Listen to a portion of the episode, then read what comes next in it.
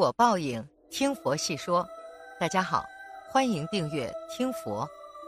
说起算命，很多人都觉得这是充满封建迷信的东西。很多人说我命由我不由天，自己的命运要自己把握。但是还有很大一部分的人，当在自己的人生道路上遇到艰难困惑的时候，不知道如何做出选择。有些人时运不济、霉运当头、祸不单行的时候，就妄图找到一个高人，能够为他指点迷津，给他算一算他的前途命运。那么，一个人的命运到底能不能算，能不能改命呢？今天我们大家首先来一起讨论讨论，到底有没有命运一说。在日常生活中，遇事求神问卦的人有很多，有很多人是非常相信有命运的存在的。那么，命运到底是指什么呢？关于命与运的关系，首先给大家举个例子：命好比就是一辆车的品牌类型，而运就是道路。命运就是一辆车在道路上行驶。刚出厂价值高昂的法拉利、兰博基尼在高速公路上行驶，就比其他的车跑得快；而刚出厂的拖拉机在田间小路也能行驶，同时也能实现它的存在价值。但是如果让跑车在田间小路上行驶，或者让拖拉机在高速公路上行驶，大家想想后果会是怎样的？其实命运也是如此，受天道眷属，出身富裕之家，天生就领先别人。但是如果不珍惜、不努力，自甘堕落，难以善终也是正常。这正如《道德经》中所说：“富贵而骄，自遗其咎。”相反的，出身贫寒之家。家庭条件不佳，只要奋斗努力，也能改变自身的轨迹。如何看待命运？对命运有求知欲是人之常情，而宿命论是不可取的。孔子整理的《周易系辞上》中有云：“乐天之命，故不忧。”探索未知、好奇未知是人类的天性，而命字一图更是未知中的未知。对命运的求知欲。是人类的正常需求，只不过现在的人类认知水平还不能支撑罢了。因为人类的认知水平还不能支撑人们对自己前途命运的求知欲，所以人就应该认命吗？你认的命是谁规定的命？毫无依据罢了。这不是认不认命的道理，是无知不无知的问题。对于命运一说，切记两句话：乐天知命，故不忧。不怨天不由人，天命之性有生君授于一元，道与之行品会皆同于五维。道教重视修道养德，常将道和德作为根本的信仰和行动的准则，做到既要修养又要积德。在积德方面，道教又将德分为阳德和阴德，其中阳德是大家所了解的德行。阴德则是不被他人知道的德行，故而道教又提倡阴德密会，大以及于人，小以及于物，修身积德，诸恶莫作，众善奉行。如果一个人能够做到这些，他怎会命运不济？至心称念，更生永命天尊，不可思议功德。那么命运可以改变吗？答案是肯定的。虽然命是天定的。但运是可以改变的，要想改变命运，可以试着去改运。何为命？出生的时间、空间就是命。所以，一个人一旦出生，这些东西就定下来了，是没有办法再进行改变的。那么，既然命不能改变，那就改运吧。有没有改运的方法？古人常说：一命二运三风水四积阴德五读书，令后人外加的一说。六名七相八敬神九交贵人十养生，十一择业与择偶，十二趋吉及避凶，十三逢苦要无怨，十四不固执善恶，十五荣光因缘来。这里面说的其实就是改运的途径。那么，到底一个人该不该算命？很多人说不应该算命，命越算越薄。为什么这么说呢？凡是算命。事情八成已经不在掌握之中，测算结果相信与否，八成会对决断有所影响。而人在吉凶修旧未定之时，心里更侧重坏的打算，心态不坚，所测之事就难成。翻来覆去的算命，与其说是信命，不如说是自我放弃。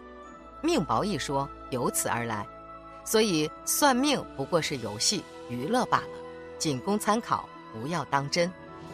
那么，人们常说的算命与占卜是不是一回事？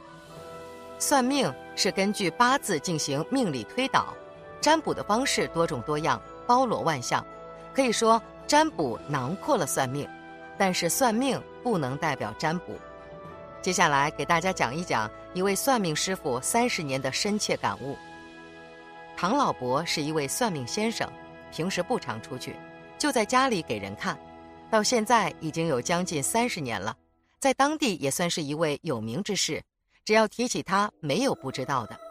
时间长了，人们都见识了唐老伯的厉害，给人算命那叫一个准，就连十几年前事主忘记的事情都能算出来。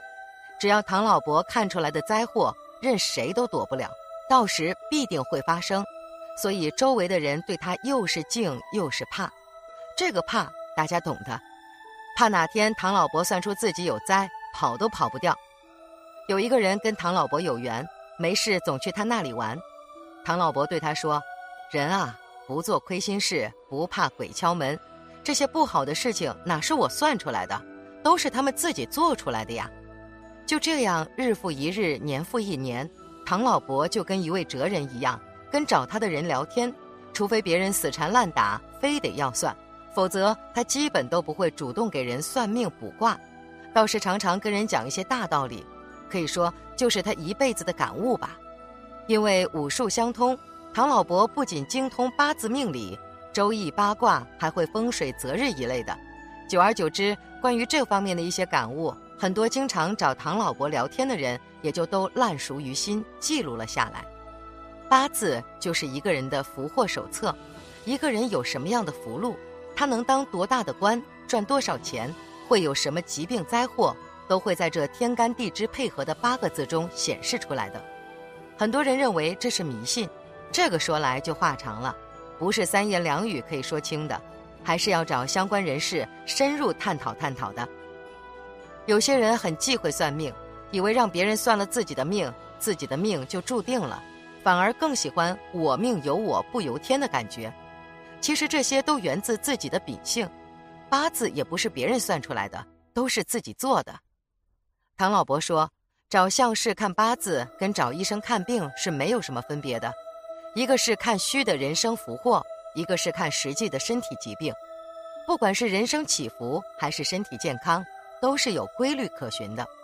身体疾病能看出来，人生福祸自然也能预测了。这里面的道理就深了。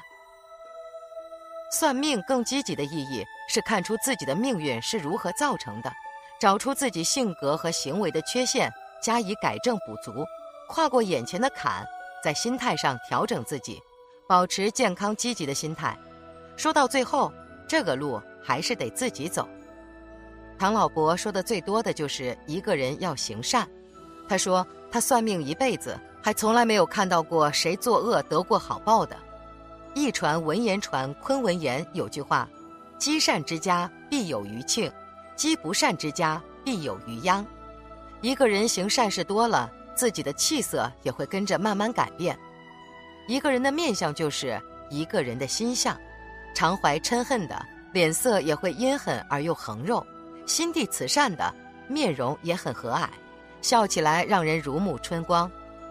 按古代的说法，行善多了，心态好了，自己的气就慢慢足了，做事就会很顺利。别人也会来帮助自己。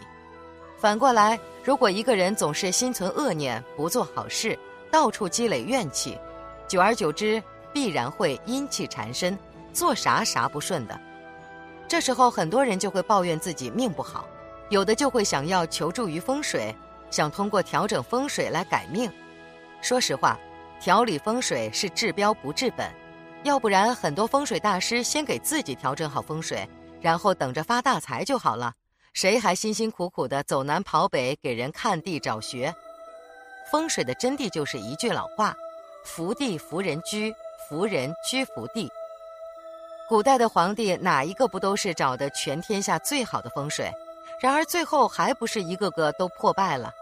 这就是因为皇帝自己的福德气数尽了，自己的福德养不起这么好的风水，撑不起福地风水的龙气了。